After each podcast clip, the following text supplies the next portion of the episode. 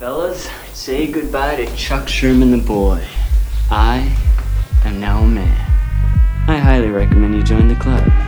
We are doing the wild thing all night. Acid house music. Hey, what's up, everybody? This is Sherm. Sherman, I could all this food. Is that all you gonna eat? General Sherman realized and understood the importance of House music. So, do you know anything about techno? No. Listen.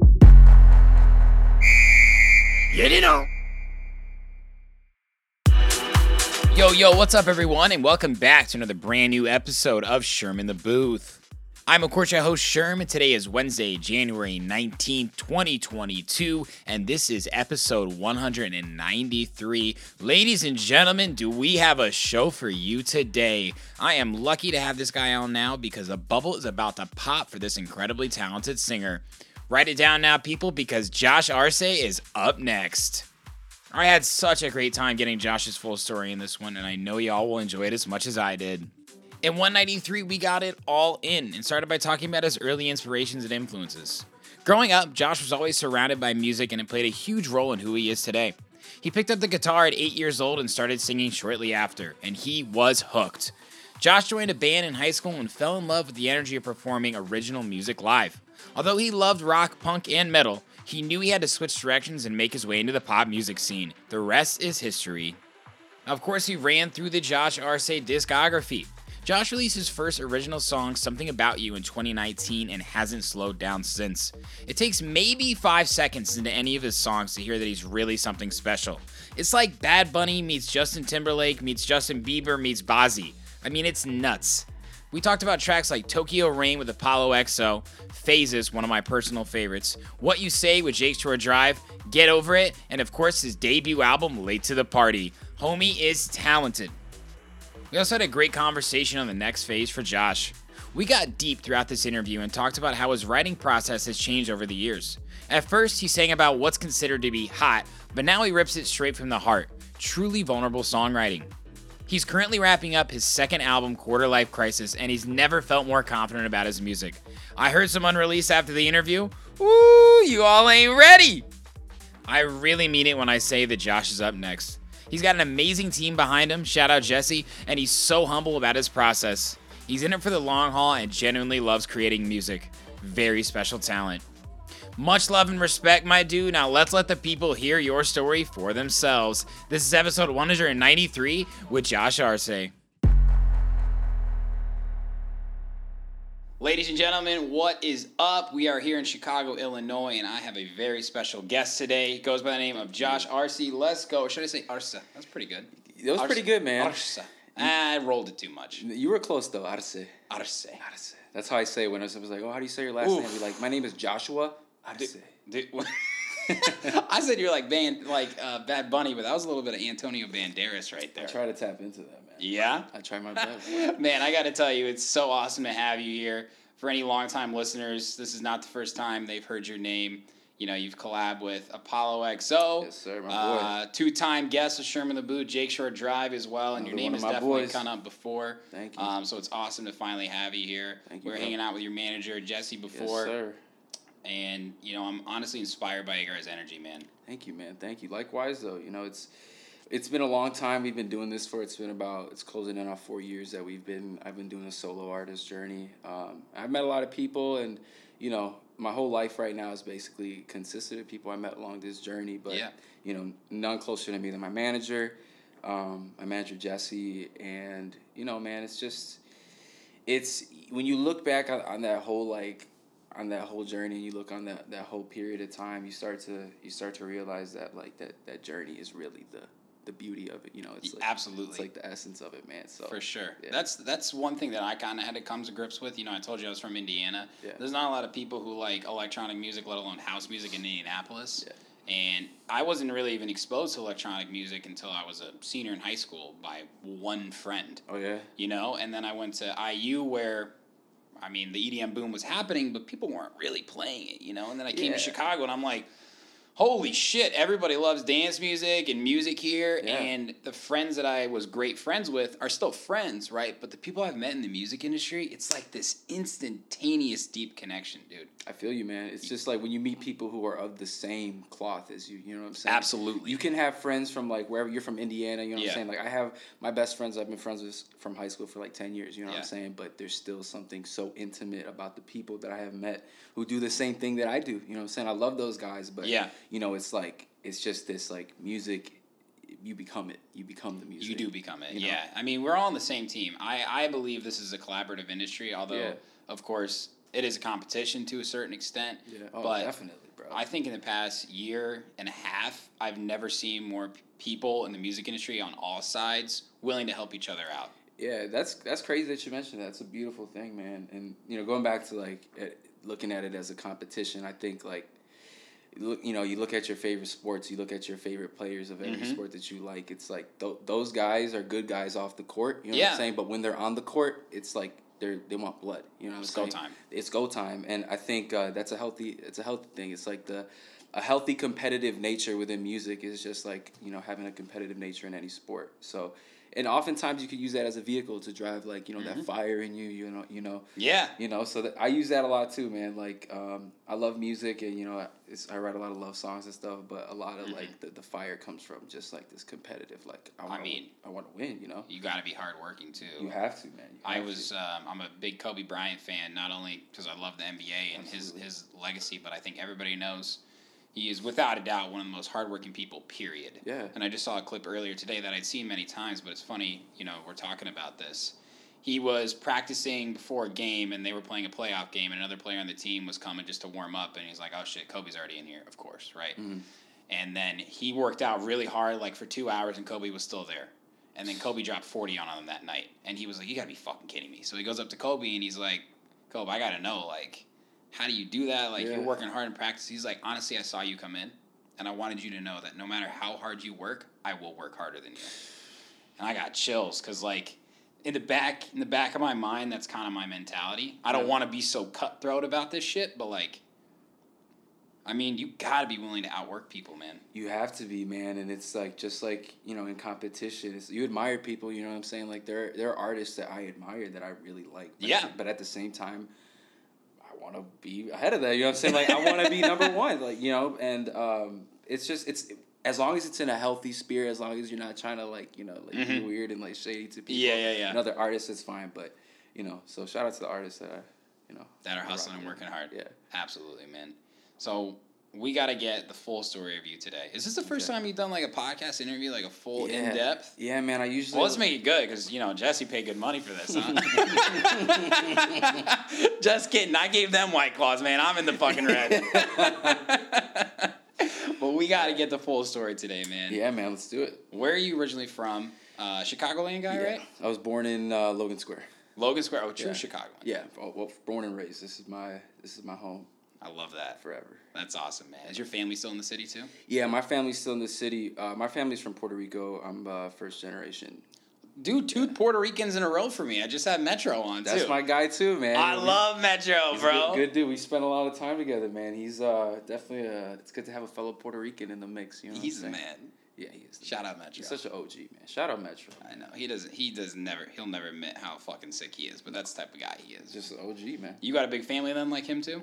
Oh yeah, oh yeah. I got like, so it's like me, my mom, my my dad, uh, my brother. I got a couple nieces, but then it's like I got like 20, 30 people in Puerto Rico that just like that exist out there. Yeah, but we're yeah, yeah. still, you know what I'm saying? So Right. It's good, man. I love Puerto Rico. Um, I used to go there a lot before COVID. Um, Mm-hmm. My family has a house like literally in the middle of nowhere on the side of a mountain. Oh my by, God. Like acres of rainforest. So It's beautiful there, isn't it? Dude, man, it's like it's paradise, bro. Like I, I would go there and bring my guitar when I was in high school. Just like you Oh know, I go spend the summer there, and I just like, I would just catch a vibe, man. Go explore in the rainforest, get bit by some unknown things, and Bro, pray that you make it.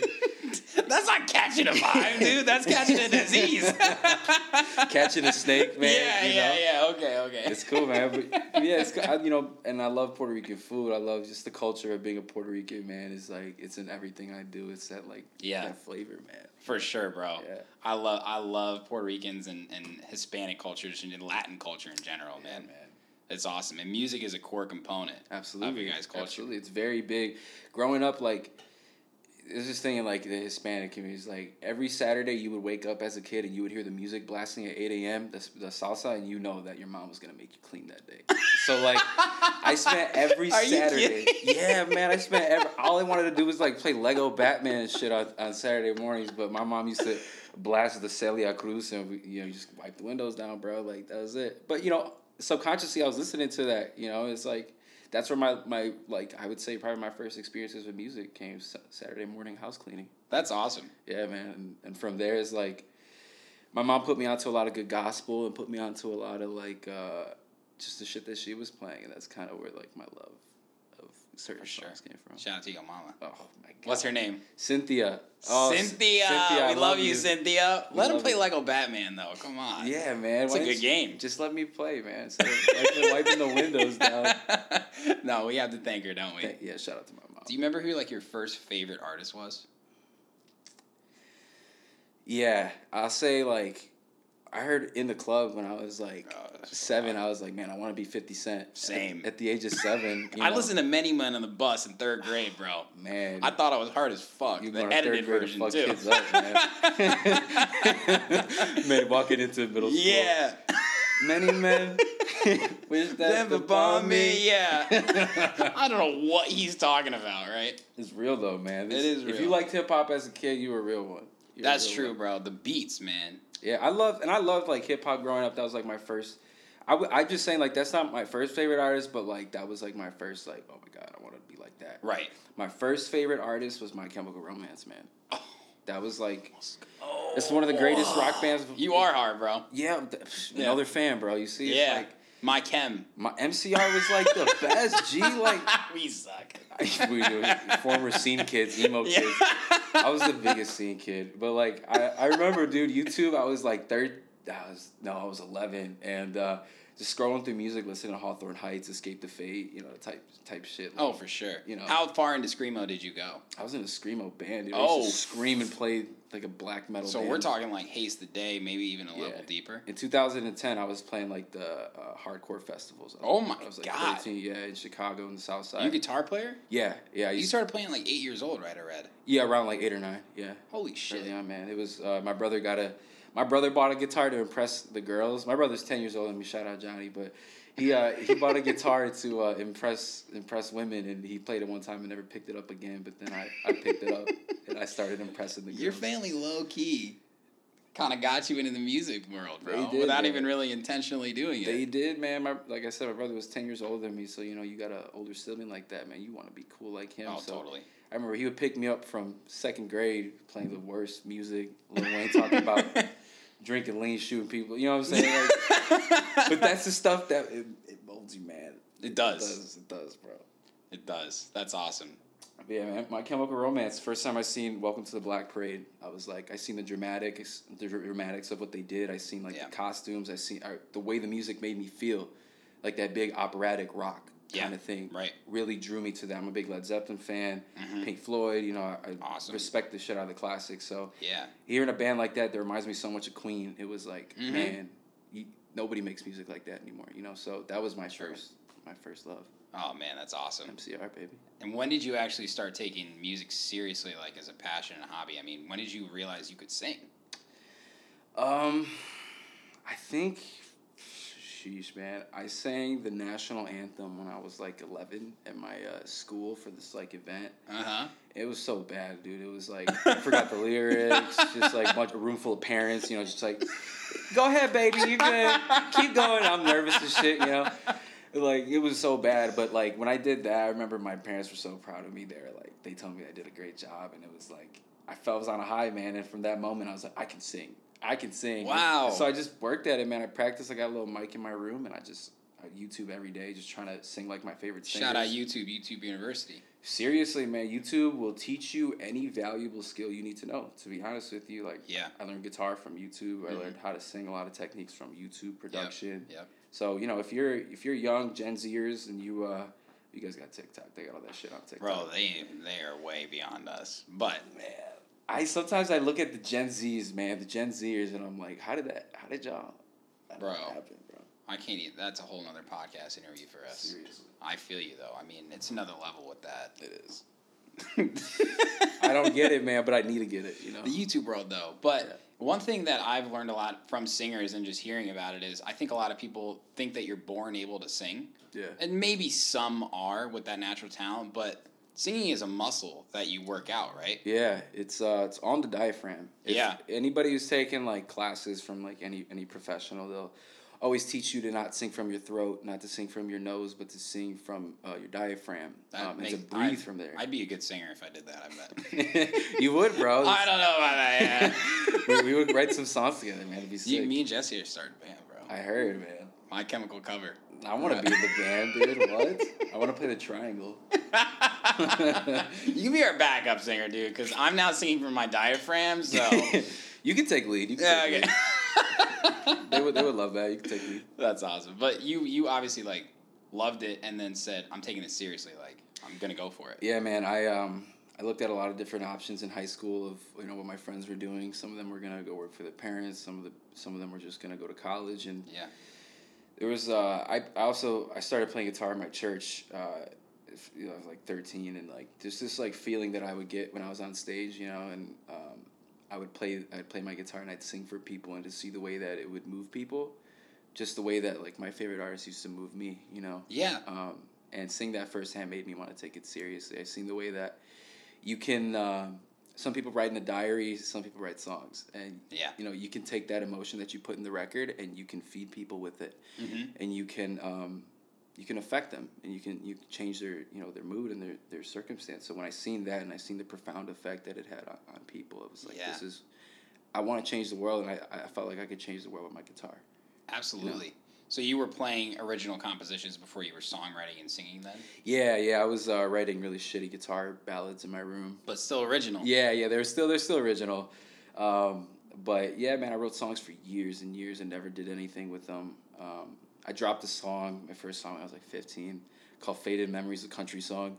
I couldn't find that one. Dude, I, thank God, bro. They must have keep the algorithm burying that shit. We do not want to see that. I did not find that Oh, one. dude. It was so cringy now. It's looking back, but it's the building blocks. You know what I'm saying? Absolutely, it's, man. It's that. Uh, it's that shit. So I I did that. Um, that was when I first started taking it seriously. Was I released that song "Faded Memories"? Mm-hmm. Um, next year, I released another song at 16. Started playing like the Battle of the Bands, trying to like do open mics and, Nice. and get people to know you know who I was. But it really didn't kick off until I joined uh, my band right. out, right out of high school. Um, my band was like that was my first experience being in, in a rock band and everybody was like 10 years older than me but um, i was 17 and i just yeah i gravitated toward the rock scene man it was kind of popping in like 2014 2013 Oh, yeah, man. people were playing shows all the time you know like subterranean was popping Mhm. uh, lincoln hall Schubas like all those all those joints were popping so yeah, for sure. that was when we were, you know, we, were, we started playing those shows right out of high school, and my first show out of high school was uh, House of Blues show. Uh, damn near sold out, man, and like uh, Wait, what was the band name? I was uh, the Pact.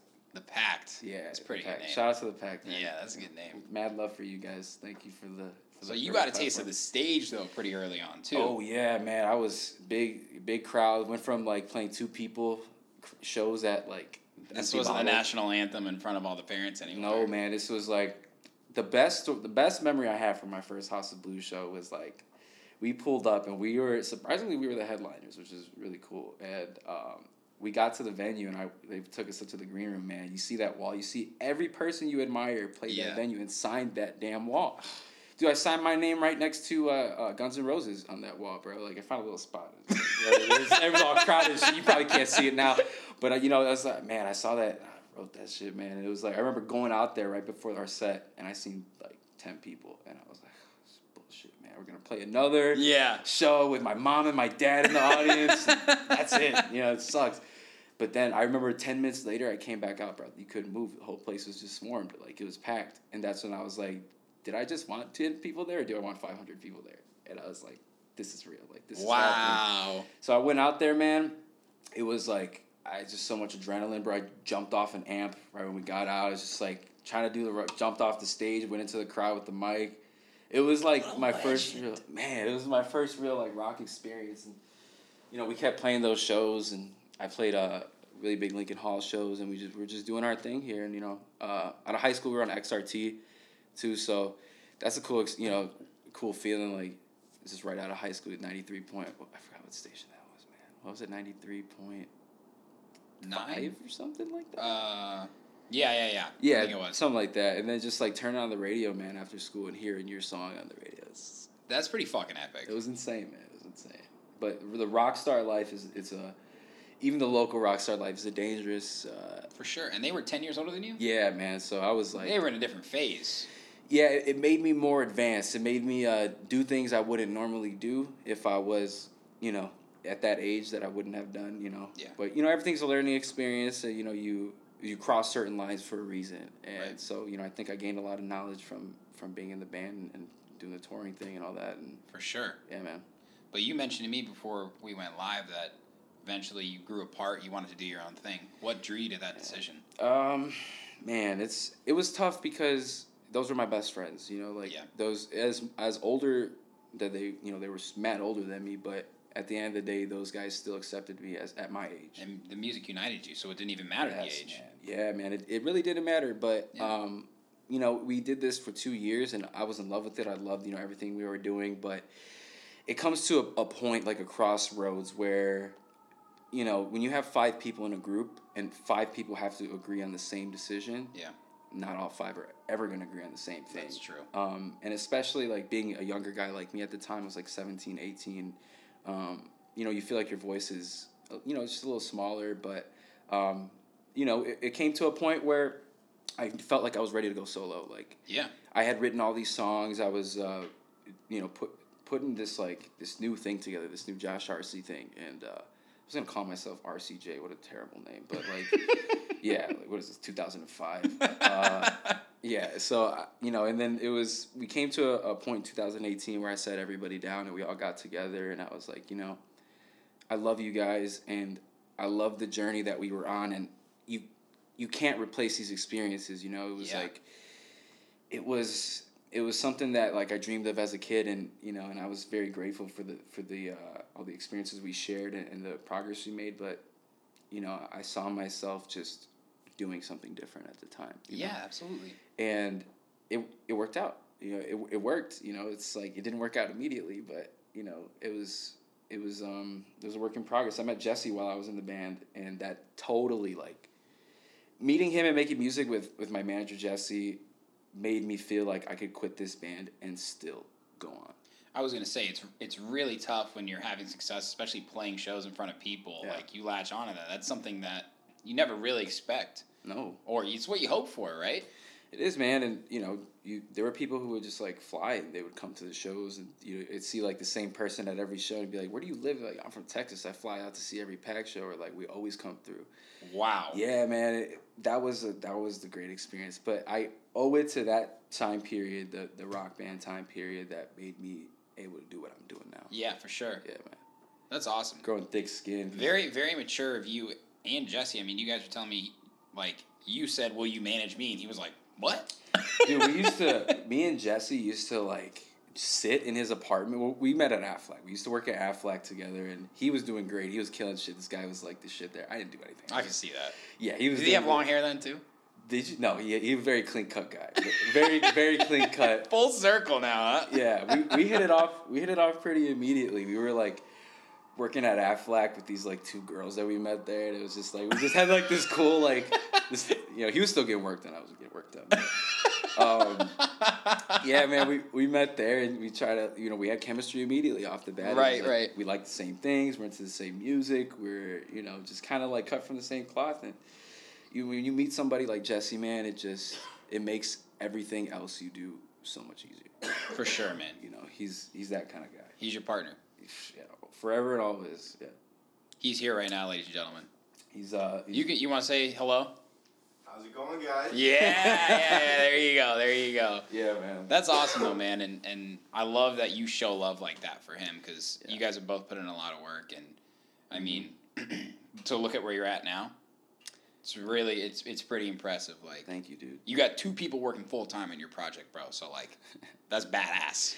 Yeah, man. It's uh, it's this project is a little different. It's it's definitely got more hands in it. It's got more fire in it. It's Mm-hmm. it's got it's got a little more, a lot more realness, and uh, I just I'm in love with it. Yeah, I mean, the coolest thing to me is, and I want to get into your music here. So 2019 was the first real solo release for you, right? Yeah. Was it something about you was the first? Yes. Let's listen to Josh Arce's first release. It's called Something About You. Holding my heart in your hands, so don't forget about it. Keep it together for me. I'll keep it together for you. Yeah, now I can't sleep and now I can't eat. Thinking about what you've been doing all damn week. That's when I realize you're the one I can't live without. Yeah,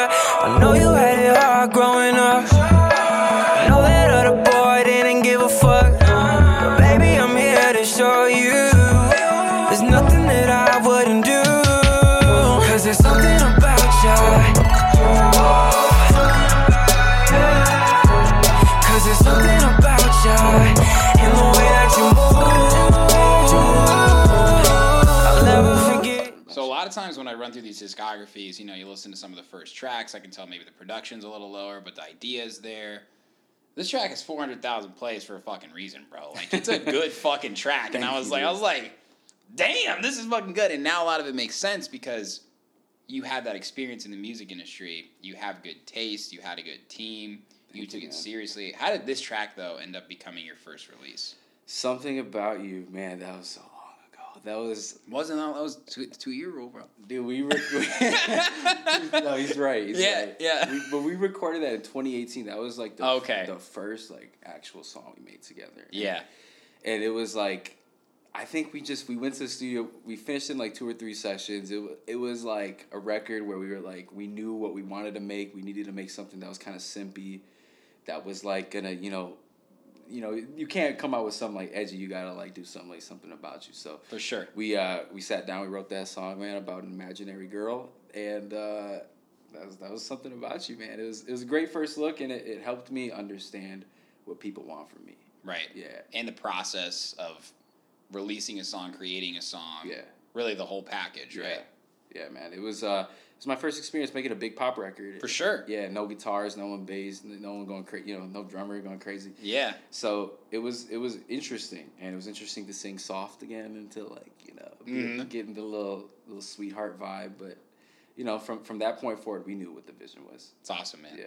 I think it's a great track Thank for you, sure. It deserves that recognition. thank you man One of my favorite tracks from you though, Real Slow. This song's fucking hot, dude. Mm. This song's hot. Real I slow? told you I dig, bro. This one's got that Latin vibe. It's like a fusion of Bad Bunny with a little bit of Justin Timberlake to me. Thank you, man. Thank Like I know I mentioned Bad Bunny, but like JT comes in on this a little bit. You Oh, know, that little swag. I don't know what to Thank say. you, You, know, it's sick though. Like the influence, obviously, I hear a lot in all of Yeah. your songs. I can't even put. I mean, you have one word sometimes that you sing in a song where I'm like, whoof. like I said earlier, bro. Like it's Thank pretty. you. It's pretty fucking cool. Thank Do you you, man. remember like what you were inspired by in 2019 during Real Slow? Yeah, it was. Uh, we wanted to make a Latin record. This is when I, this is when I first met Metro. Uh, that, that Yeah. time period. And Uh-huh. It was like I had never up until that point. My going out was going to like rock clubs on the weekend. For was sure. to see my favorite bands. I never went to a club or like never really went to any of these spots downtown. And Yeah. like, when I met Metro, kind of like it, it showed me. It was like, damn, like you got to make spicy records, man. Spicy indeed. Yeah. You Yeah, gotta make yeah. spicy records that make you know that make the make the ladies you know move and shit. So he he kind of you know that was around that time period with real slow. Uh, it was it's a Spanish you know Spanish influenced record. yeah. Um, we recorded that in his bedroom, uh, very low low quality, but you know it came it comes out a little differently. You know. That's the thing too, man. I think so many people out there think you got to be in this massive studio with a million fucking knobs, and Mm-mm. I think all the stories you guys told me today were either in Jesse's sister's room or in his room Yeah. or in a cold dark room with one candle on where you guys are about to move out of. Dude, we yeah we bring the studio everywhere. We like go Yeah. anywhere, record anywhere where there's like a chair. If as long as there's a chair, yeah, gonna record there. you can just use your fucking phone and get the idea out then too. Literally, dude, it's you have to get it out fast because if you hold on to the idea, you're gonna lose the fire. And you never know when creativity is going to spark too. And I feel like when I'm like, if we're like, all right, we're going to the studio in two weeks on this day, we have it rented out. Unless it's like we're finishing everything up, I feel like the pressure's on to be creative, and Yeah. it's really hard to be creative. It's true. within a timeline. It's true because creativity. I feel like creativity truly flourishes when you're at peace and when you're just Yeah. like you're kind of in the in a good, peaceful, calm headspace. Mm-hmm. Um, I feel like pressure can bring the best out of some people. You know, That's true. it, it can, but creativity, creativity, creatively. Yeah. I feel like just being in a good headspace is when you can come out with the best stuff. Yeah. best music. I totally agree, Yeah. It's a sick track though. Thank you, brother. And honorable mention to one second, the production on that track is A one. Was this you guys like? Are you guys literally making the beats on all these tracks too? Yeah, we we're making pretty much most of the beats. If and if there's like a collaborator that we've like worked with, it's another hand in there. So it's go- always gonna be us three. Always. Always gonna be us three. Uh, me, him, and then like we work with Keegan now. Keegan's like our guy. He's Mm-hmm. sixteen year old psycho producer from the middle of nowhere in Ohio. Just makes like Wheezy out of here, young thug level like tight beats. Like he's just n- nothing like it, man. That kid's crazy. He's the shit. He makes all of our shit now. That's incredible. Do you know what town he's actually from in Ohio? Jesse, you manage Outside of Canton. outside Outside of Canton. yeah. Yeah, that's pretty pretty podunk out there. Really? Shout out Canton, no doubt. Well, I mean, it's okay. It's not like that bad. Like it's south of Cleveland, but Yeah. it's good people out there. Not for sure. It's uh, you know. It's probably the only kid making rap beats though in that town. hey, he's killing it, man. That that's dope. awesome, man, Yeah, and that's great. If you can find somebody that that knows you on a personal level, I feel like they can reach you differently on an inspirational music. Yeah, level. man. And the good, the best thing about him is like, besides his talent, he's just hungry and he has no Mm-hmm. ego. And it's like when you meet someone who's hungry and has no ego, that's that's that's a path to. Damn, bro. Man, bro. That's sick. Yeah. That's sick. So closing out 2019, can you remember back to like you guys discussing where you were at creatively? Like, were you still working on your sound, your vision, or just enjoying the process? We were working on everything, but like Mm-hmm. the thing is, man, in like 2019, I felt like I should have already been on, and it was like a big mistake in my mind to think that. You know, it's like we we talk about this thing uh, in my camp where it's called the two year rule, and like oftentimes where you feel like you are somewhere at a certain point in time, you're two years behind where you you know where you think you actually are. Um, you're two years ahead. So, you know, in 2019, I thought it was 2021 already. I thought I was like, man, my sh- shit should be playing. You know, here, here, here. You know, I should be, you know, doing this, this, and this. And we, you know, I thought I was like, thought that that was the level, but it's a natural thing, I guess. For But, sure. And you do have, have to have a little bit of an ego in the music industry. Yeah, you definitely. You have to believe in yourself. Yes, Which yeah. sometimes can come off as an ego. It does, it does. And um, it was like, man, 2019, like I said, thought we should have been out. We made a lot of records that we didn't release. I think we wrote probably like 50 to 80 songs within uh, like 2019. Jesus. Like just flesh, you know, and uh, shit that we were like thinking of dropping. But at the time, we were in such a, we were in this headspace where like we're so new to this that we felt like if you had a really hot record, you needed to hold on to it yeah. and you can't drop it right away because if you drop it, it's not the right time. You don't have the right you know machine behind it. But that is suicide. It It is, is. the worst thing you can do as an artist is hold on to great records because you think they're not gonna fall upon the ears you know that you want them to. If you put a if you're an artist and you say that you oh great this is my best song ever, you need to put that out within the next like month or so Yeah. because you know you're, in your head you're gonna be like oh i'm not ready for this yet i need this this and this it's like no that's gonna come with it with that record you know what i'm saying I love that. And I think for a lot of producers out there that aren't singers, right? Like that you just make a beat in your studio, you're like, all right, I got to get this signed on a label. It's a summer track, so I got to Yeah. sign it like this. And like, dude, that game is fucking tough, man. Because Mm-hmm. then you're in the waiting game. And also, you know, when you put a track out, it sounds different than before you released it, right? Yeah, get man. that feedback from your fans, get that feedback from your friends, whatever, right? And then move on to the next one. absolutely It's like never finishing a fucking book.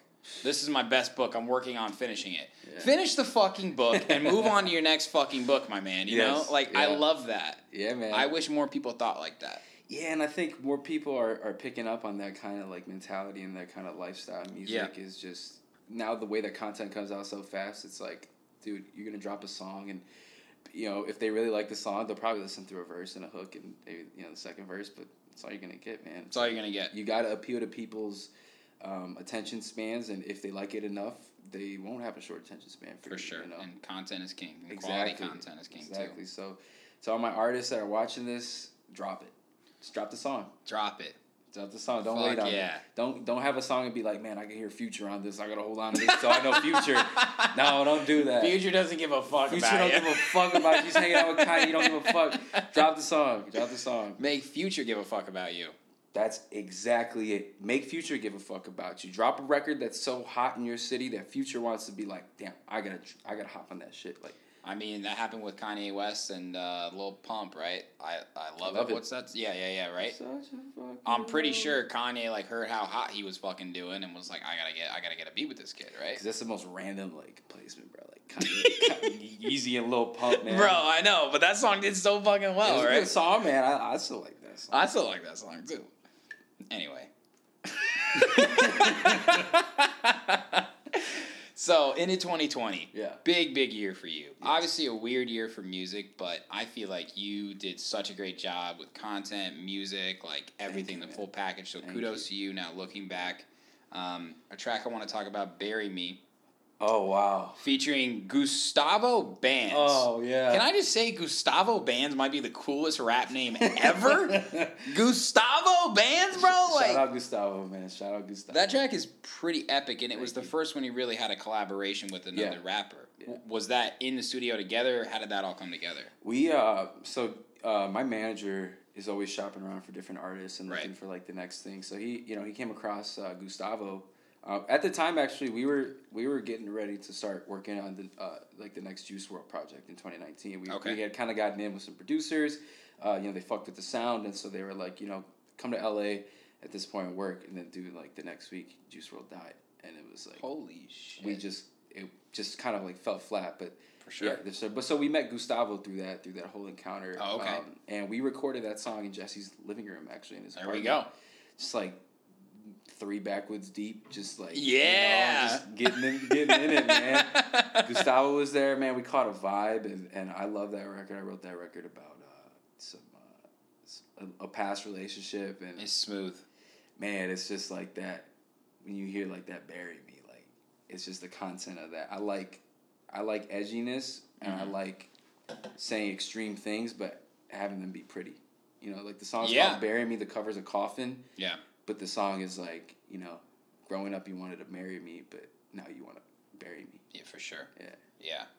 It's it's got it's got some energy to it for Thank sure. you, dude. And that was like my first hip hop collaboration. I've always wanted. Uh, I felt like my music needed rappers on it. Like there was just this like Definitely. 50-50 yin yang balance that I needed, and rappers bring that to me a lot. For sure. It again, it's it's so cool for me to like listen through your whole discography, but only knowing your music in the past year, right? Yeah. And then I see how you've kind of diversified yourself, and I know you guys think about your music too in a business way too. So I think Oh, it's yeah. really cool that you were like, let's get on a track with somebody like Gustavo. Yeah, Right. absolutely. Let's challenge him. Let's challenge me. Let's challenge the producer. Yep. Track turned out really well. Jesse made that beat actually.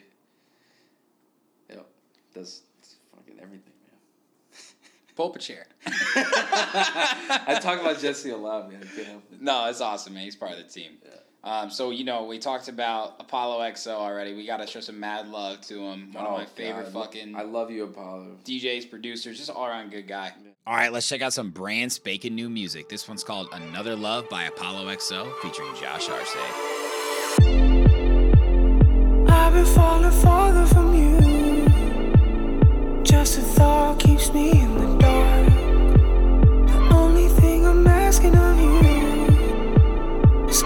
back and tear me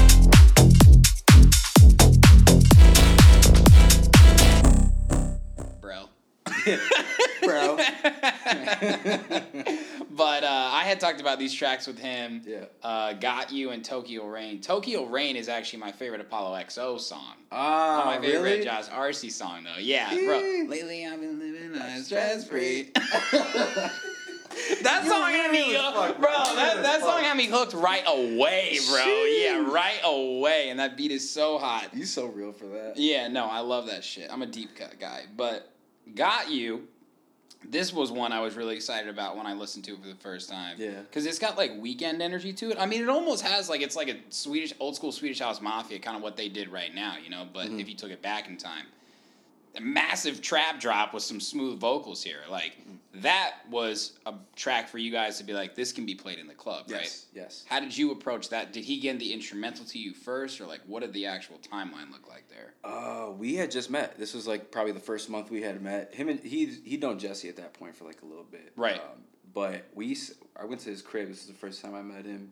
Um, it was just like instant. We just had chemistry instantly. Like he's like Yeah. just a cool ass fucking dude. Like it's just I mean, he's the man. you can yeah exactly. So we hit it off, man, and um, he was playing this like he had these like beats that he was playing me, and all this shit was hard. And then I was he had a guitar, it's like a Gibson SG in the corner. Mhm. I was like, uh, "It's cool if I just fuck with your guitar real quick." And he was like, "Yeah, go ahead." So I picked it up and I plugged it in and I started playing that.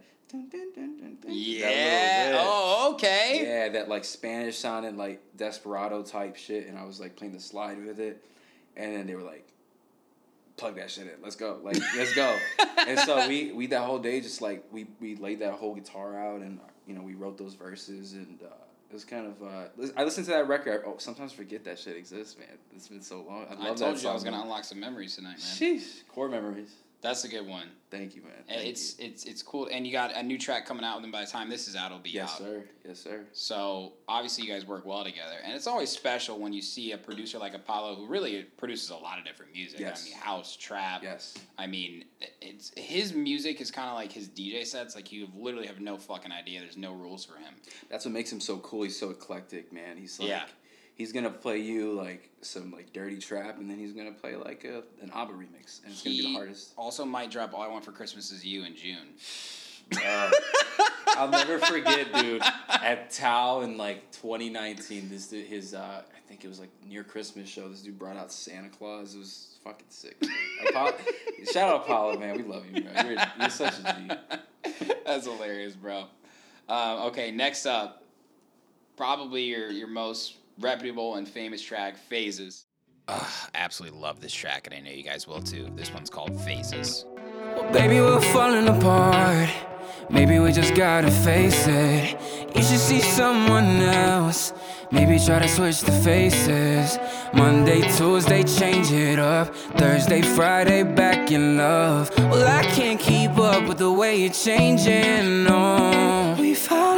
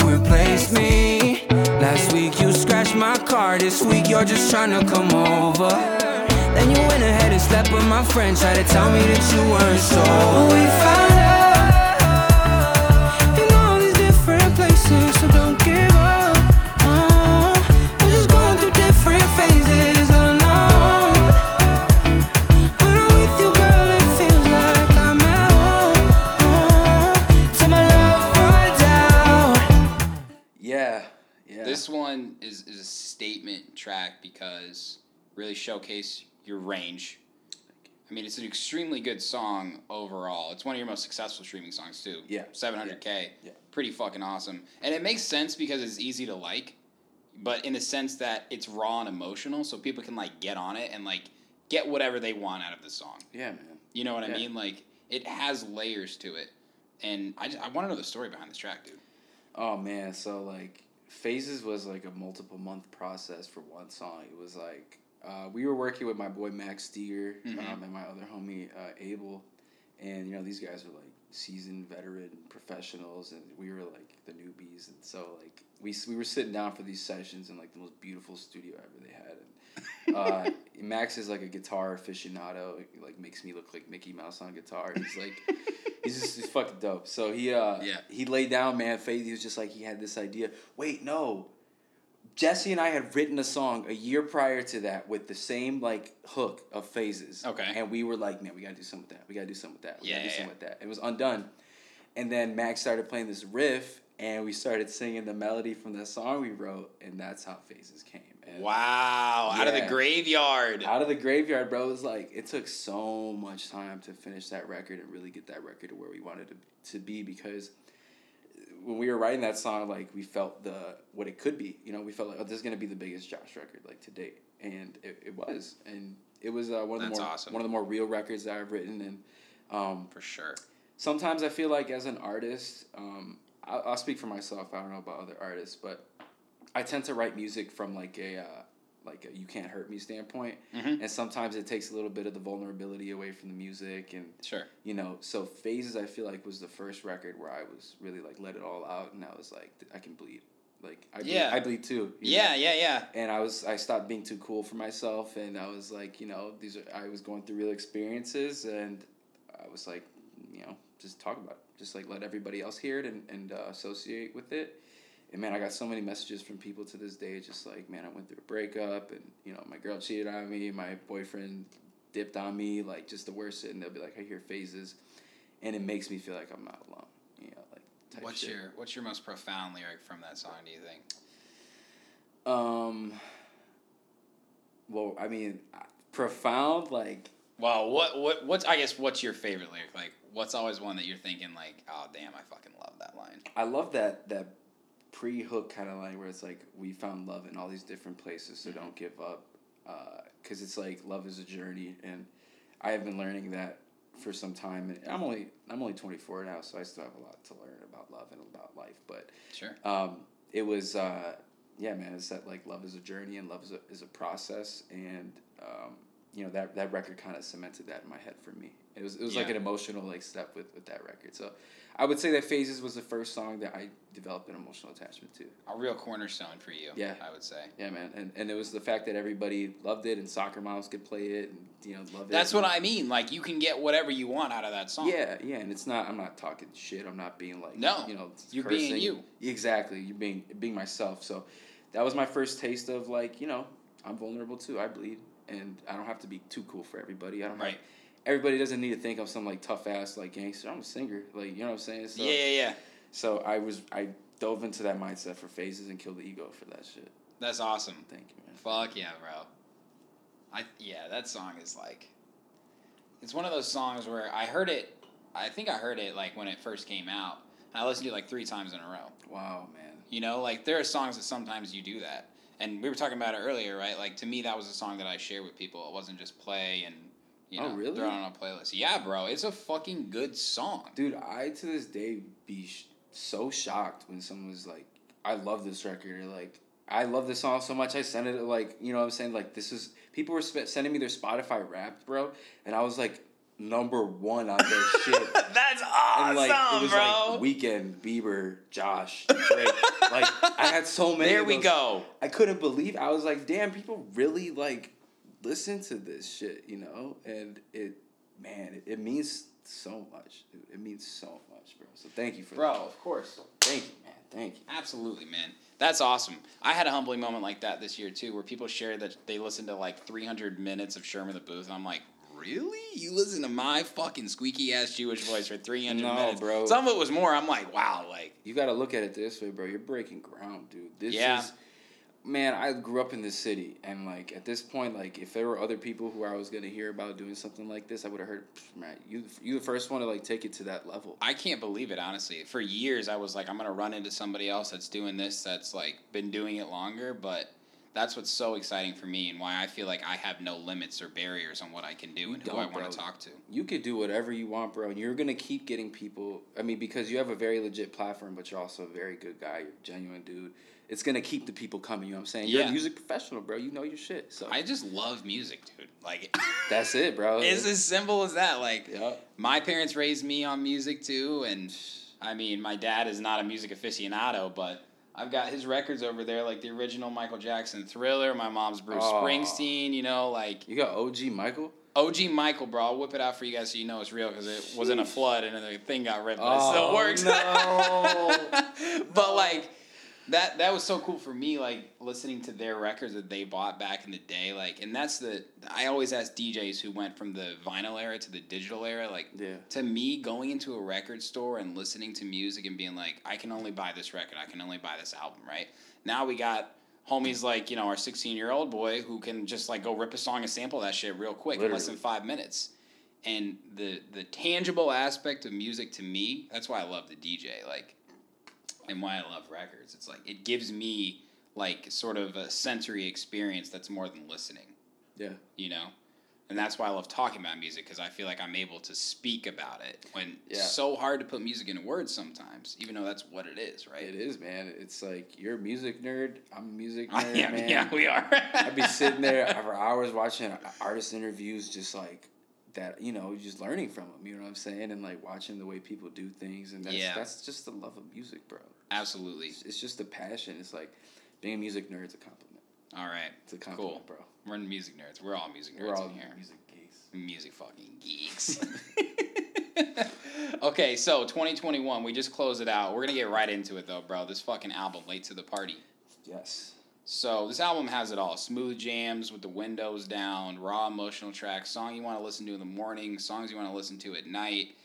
But my question for you, right? We're in an age where it seems like everybody wants to release singles because there's so much marketing and promo that goes behind Yeah. that, and we think that works.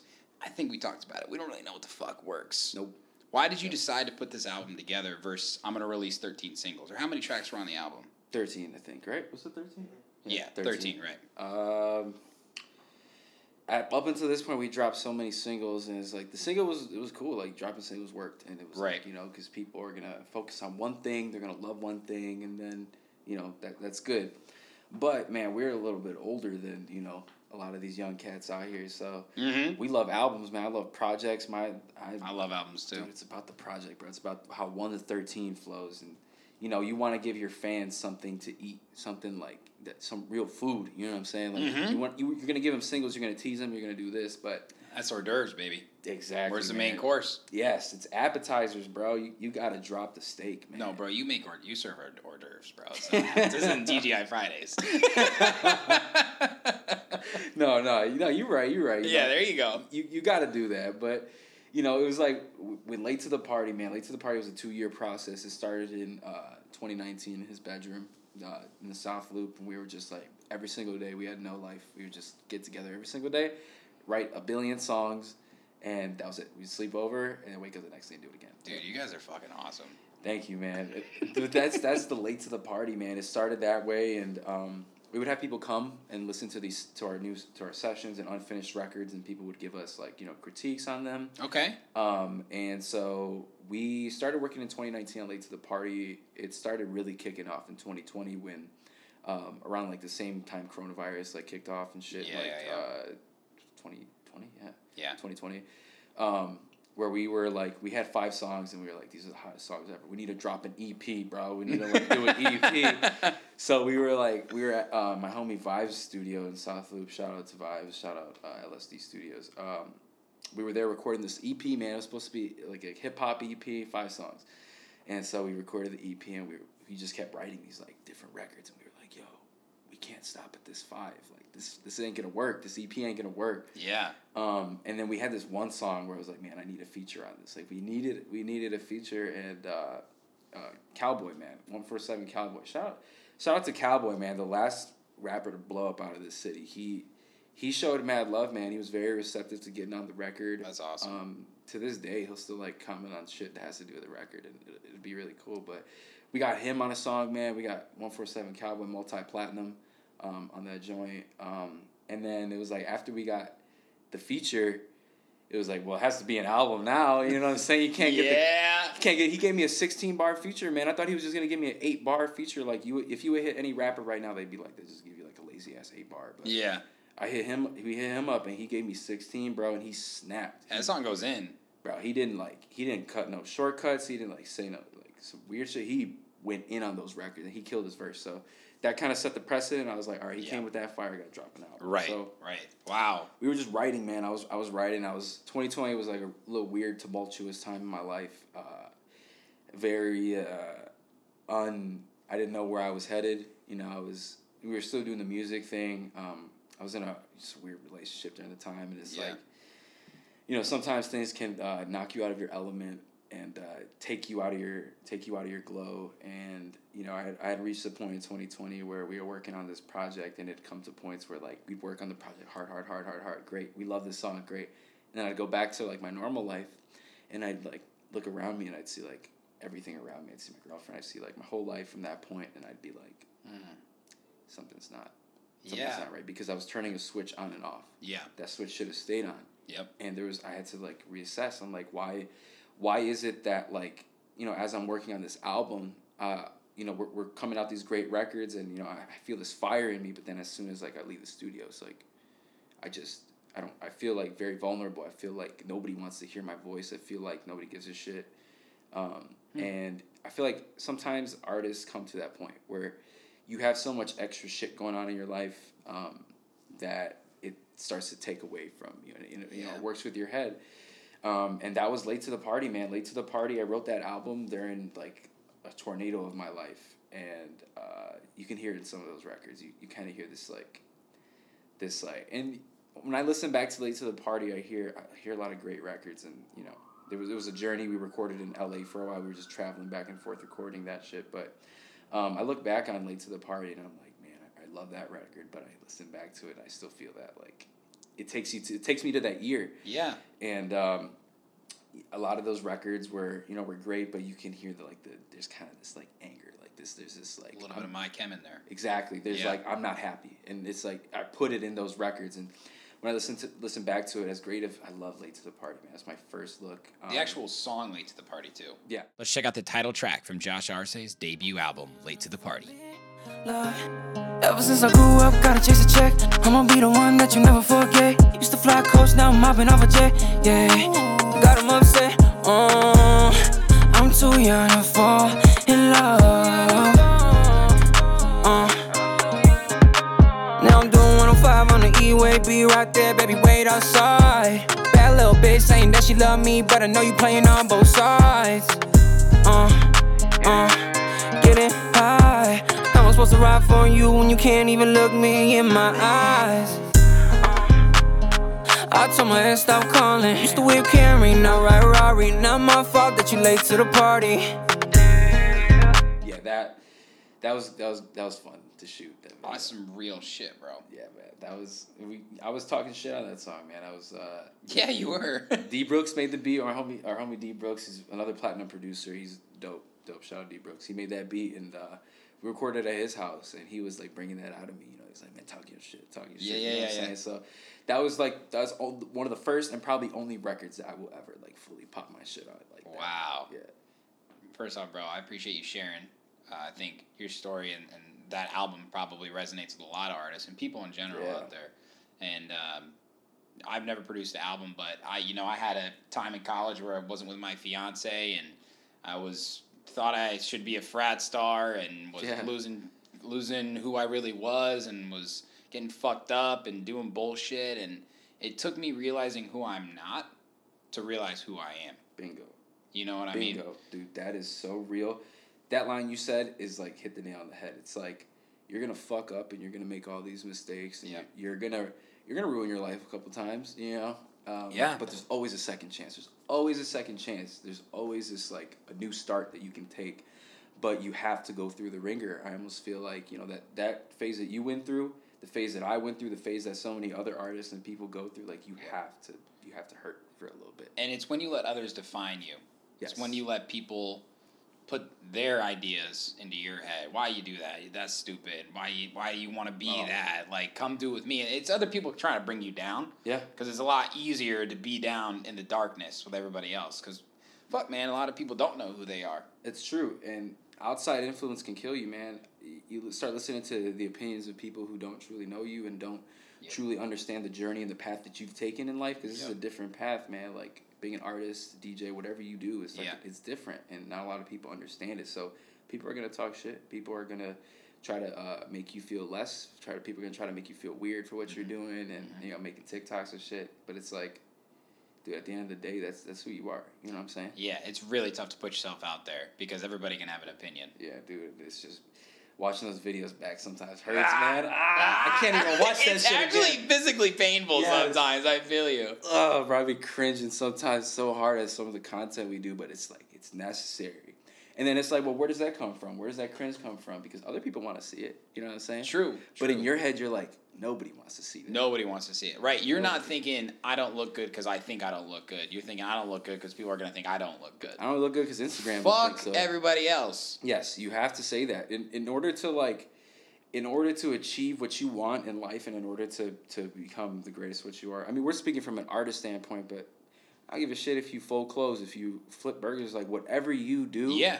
You got to do it to the fullest, and people that don't understand what you do and don't understand what your journey's gonna be are gonna try to tear you down. Mm-hmm. Yep. But keep grounded. For Keep- sure. Keep grounded because you you just keep going. It's gonna reach a point where you win.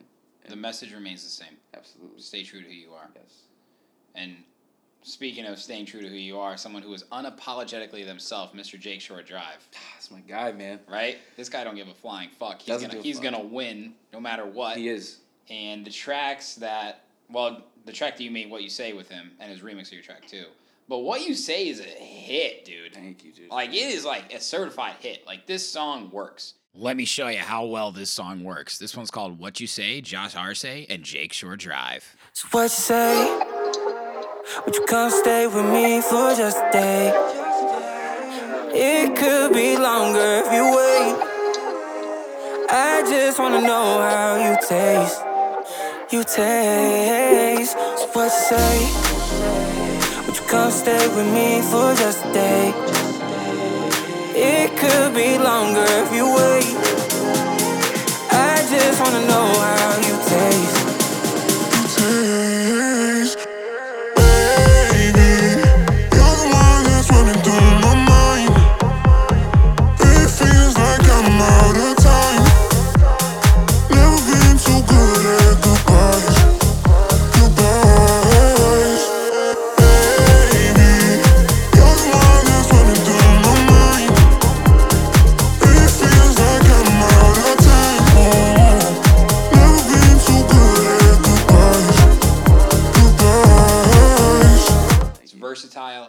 Track that I like to say stays on the balance beam of streamable and playable. Yeah. You know, like this track would do well on the radio. This track does well on Spotify, Apple Music, whatever. This track is a DJ tool. Yes. Yeah.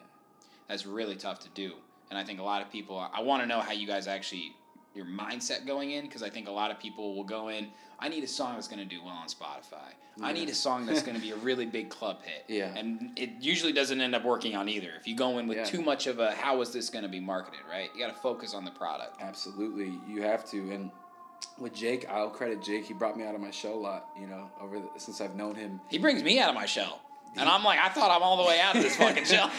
He's got that thing about him, man. He's just got this like charisma and this like, just doesn't give a fuck, you know. And it's like I give a fuck sometimes too much. And like, ever since I've met him, I, we really like became close over the summer. Like this last summer, uh, he would he would come over and we would just like we would just jam out, and, like write songs and.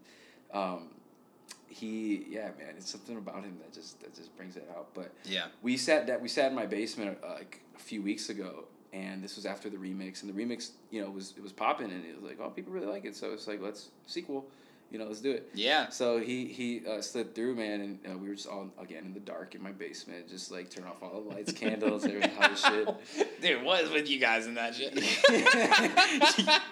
the ambiance I, I get it. I get it. I it's get the ambiance you just like write vulnerable music You gotta know what I'm picturing though. Like it's three dudes writing sad music in a room Exactly. Okay, so it is what I'm picturing. It is, it is, bro. Ordering food shit. I love it though. Yeah, you guys are homies. Yeah. That, that's the vibe, dude. It's like he, he was dude, he was playing these beats and they were all hard and then he played this one beat, bro. And it had this intro. I don't know what the fuck he sampled in this intro, but it, it had this like sound that for me reminded me of some like Jeremih shit. Like it just sounded like something that Bieber would spaz on. Like it's got Yeah. the, had that feel. And then it, he played this shit. It had the Dua Lipa, like the string set and everything, the way it dropped. And so I was like, yeah, we, we gotta pull that up. Jesse, you too. He's like, yeah, pull that shit up. Yeah. So he pulled it up, man. We, we wrote that song that night, and uh, uh, telling me he was like, "Yo, get into that Bieber, get into your Bieber, Yeah, yeah, yeah. get into your Bieber bag." So I was like, I kept going and freestyling because we, we don't write any of our songs. We, just, we freestyle them first, put the pieces together, then I put the pen to the paper, and we build that way. That's smart. Yeah, and so that's how we do it because you, you just get that like organic feeling out. You know, your first thought on the beat is like to do this, so you just Yeah. off that. Yeah. So he played that shit, man. I was like, yo, this is this is dope. So I just went in a few times and then I, I did this one take and he was like, that's it. I think he went behind Jesse and he was like, that's it. Like it's like it was like that's it. So we uh yeah man we we fleshed that shit out that night. Had another session with it and uh, Jake uh, you guys played uh Sarah's uh, rooftop at, Yep. at Virgin on New Year's. Yep. Uh, the whole plan was for us to be there. I was to be there, shoot the video that day, drop it. Fuck you, COVID. Fuck COVID, man. Everybody got COVID and shit. God So- damn.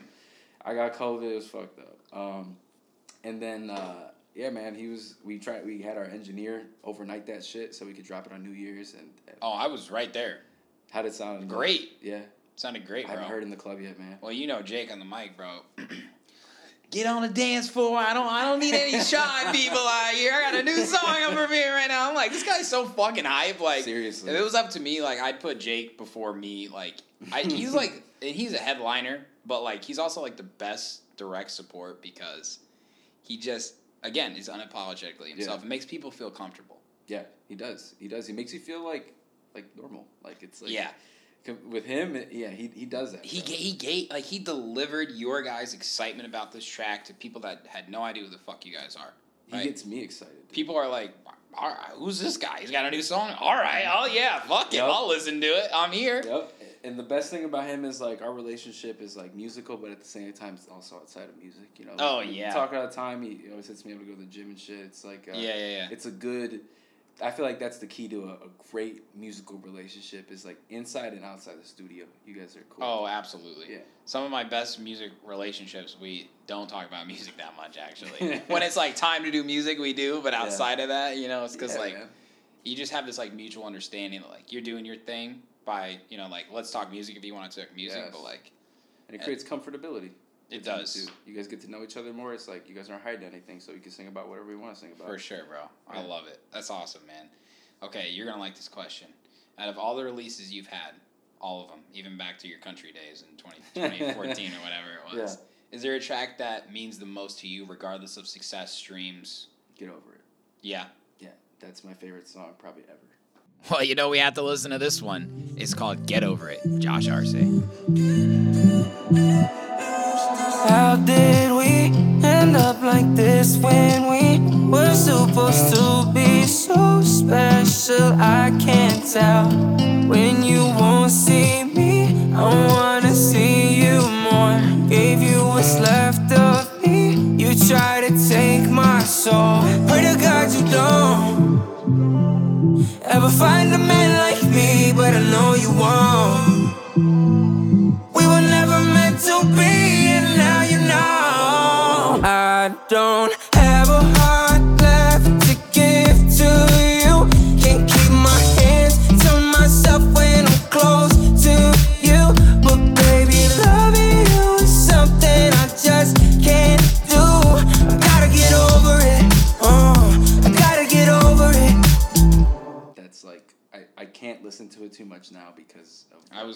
I was kind of teeing you up because I knew you were gonna say that. Ah, I can't play it, man, and make it. I'll be honest, man. I, as soon as I hit play on that, like if I'm not like strong, it'll get me like choked, man. Like I'll play that shit, and I just like Wow. it's out of nowhere, bro. You just start to like feel this like thing in my chest. Like, oh my god, I can't listen to it, but it's my favorite song I've ever written in my whole life. That's awesome. You don't hear a lot of people actually love their own music like that. Like really give yourself that feeling.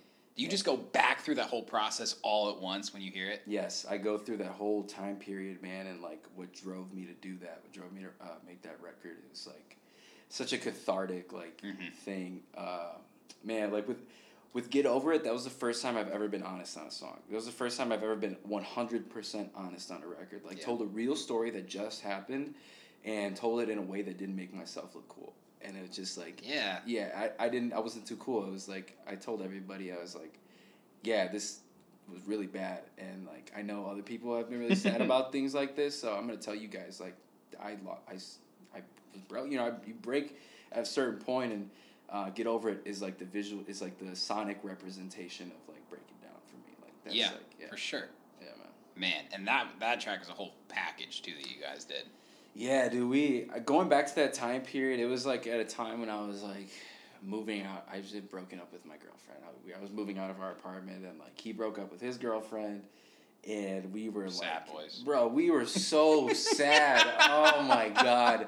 As much as we would like hate to admit it, like try to be like, yeah, bro, we're good, we're good, we're not sad.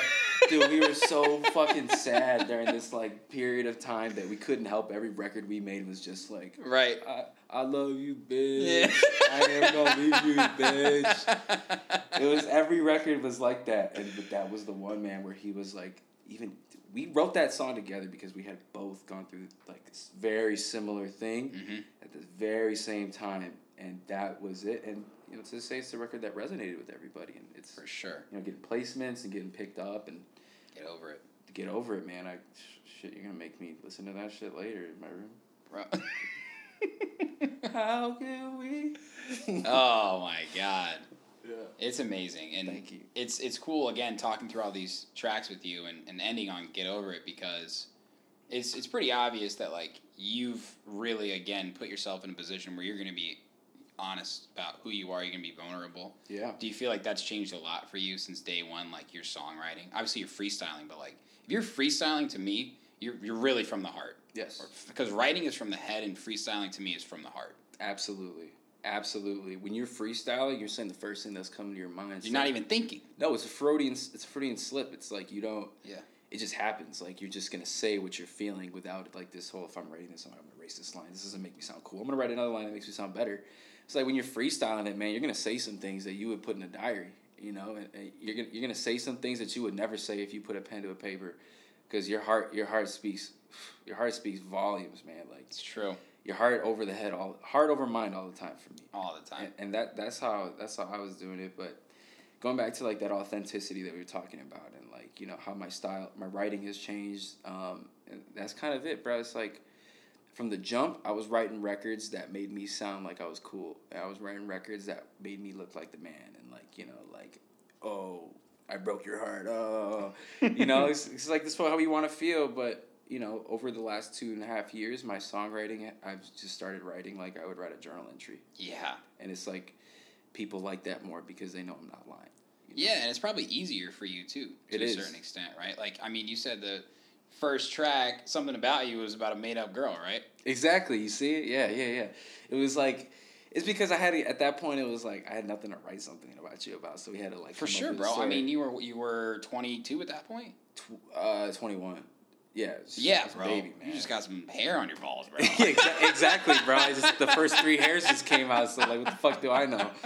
So, yeah, dude. So I, you know, I, I drew from where I could, and now it's like, dude, I've gained so much life experience. I've been hell and back, dude. I've had like, man, it was oh, I, in like twenty twenty, I got like the worst case of mono ever, and like, I oh had- my god, did you? dude, I was like, it was a tough year, bro. Bro, I was bedridden for like six to nine months, just like constantly in bed, and like I couldn't get out of bed. And then I had a surgery to remove my tonsils because they were obstructing my throat, dude. And then I hemorrhaged like two weeks later and bled out all crazy. And so I had to do like Holy fuck. I couldn't sing for a long time. I had to relearn how to sing and re like teach myself how to use my new voice and like you know work with my chords and um and so it was all during that year, man. I got sick and fucking What a fucking terrible year, dude. We're Yeah, sitting here now, we can say that, but seriously, man. It'll just like that's a journey. Though looking back now, man, I'd be so proud of like sitting here in front of you right now. You know.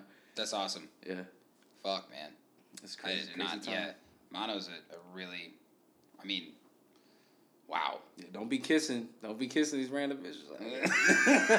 don't be kissing them, man. you stayed out the club your whole life. The next thing you know, hey, don't be kissing old club. don't be kissing them. That's hilarious, man. Jesus. Um, so, of course, I got to ask you next steps. We're coming up on something. We were talking about this. You're about to be 25 years old. What can you tell us is coming for this year? Well, I'm 25. I'm about to be 25. I'm getting old. When's your birthday? Uh, next month, 25th. What are we doing? Uh, we're gonna we're gonna tee up Okay. quarter life crisis uh, project release listening event. Oh, We're all, you're gonna be front there. row. Jay, we're all gonna be there. Yes, we're all gonna be in this. We're gonna. It's gonna be sick, bro. I'll tell you about it. okay. Um, but yeah, so man, next steps. I'm 25. I'm old now, so I gotta do. Right. I gotta come out with a mature project, some something very real, and um, I'm working on this project called QLC. Um, and oh fuck, that's got a ring. and it's just like man it's the truthful summary of my life the last three years it's just like i'm telling stories on there in the, in the best way that i possibly can about the worst things ever and the best things ever Yeah. um, but i'm doing it from a, a different sonic standpoint. I'm writing the beats are different. Where i'm playing more guitar it's sounding a little more alternative rock. Um, that was my goal with qlc was like you know we had done the edm not the sorry the uh, hip-hop pop inflected stuff to what we're doing today, but I want to like, man, I was like falling in love with rock again. You know, I want to play live shows where like I have a full band and like I can perform these records and I have two guitarists. I have I'm on vocals and I have a drummer. We're like just going like crazy on stage. You know, like, Oh. like no more pretty boy shit. Like we're trying to like, I'm trying to take it to that level that like when you combine the the coolness of like these records and you combine like the, the rock scene, how cool that was. So I'm trying to make that a thing now with, with like QLC and uh, just making records that are more rock rock driven more, Yeah. more like powerful and more fuck you and Cool. yeah and because you know late to the party is great a lot of soft records on there but this shit got some like steroids in it This is the next level for you. yes this is my this is my like the piece de resistance man when, when Yeah. i when we when we finish this record man there's there's just some cuts on there that i hear them and i'm like man this sounds like some shit i heard in a dream that i like wanted to make and like, Wow. yeah dude i'm gonna play you some shit we're gonna we'll play some shit after this i want to show you but Wow. um, yeah, man, quarter life crisis. We've been working on it uh, for the last since late to the party. Um, we just came up with that name probably like a few months ago, uh, and uh, I, I seriously think that this is this is something, man. This is I feel like we've we've embarked on something new here, and it, it feels different. Um, and it gives me that same excitement I had when I was eighteen. And I was still I was like in a band and I was playing like those shows. It gives me that man. It gives me this like feeling hearing these records because I know I'm gonna play them live, and I'm gonna play them live with a full band, and we're gonna be loud as shit, and we're gonna it's gonna be like a rock show, and I want to bring that back too, because nobody goes to you know these shows anymore. It's like everybody pops out on the weekend, rightfully so, but I want to bring that culture back, and I think with Yeah. QLC we're gonna push this through the city, try to infect the city, and be like, come to a show Friday, come see my band, come see come see Josh play, you know, and it's gonna. We're trying to start a movement, man. The QLC movement, you know. You heard him, people. I'll fucking push. That sounds fun. Thank you, man. Thank you. Because Yeah. I think people are sick of. I mean, even though DJ and nightlife culture is, is I don't want to say reigning supreme right now, right? It But, is. like, it's the shit. you're seeing hip hop.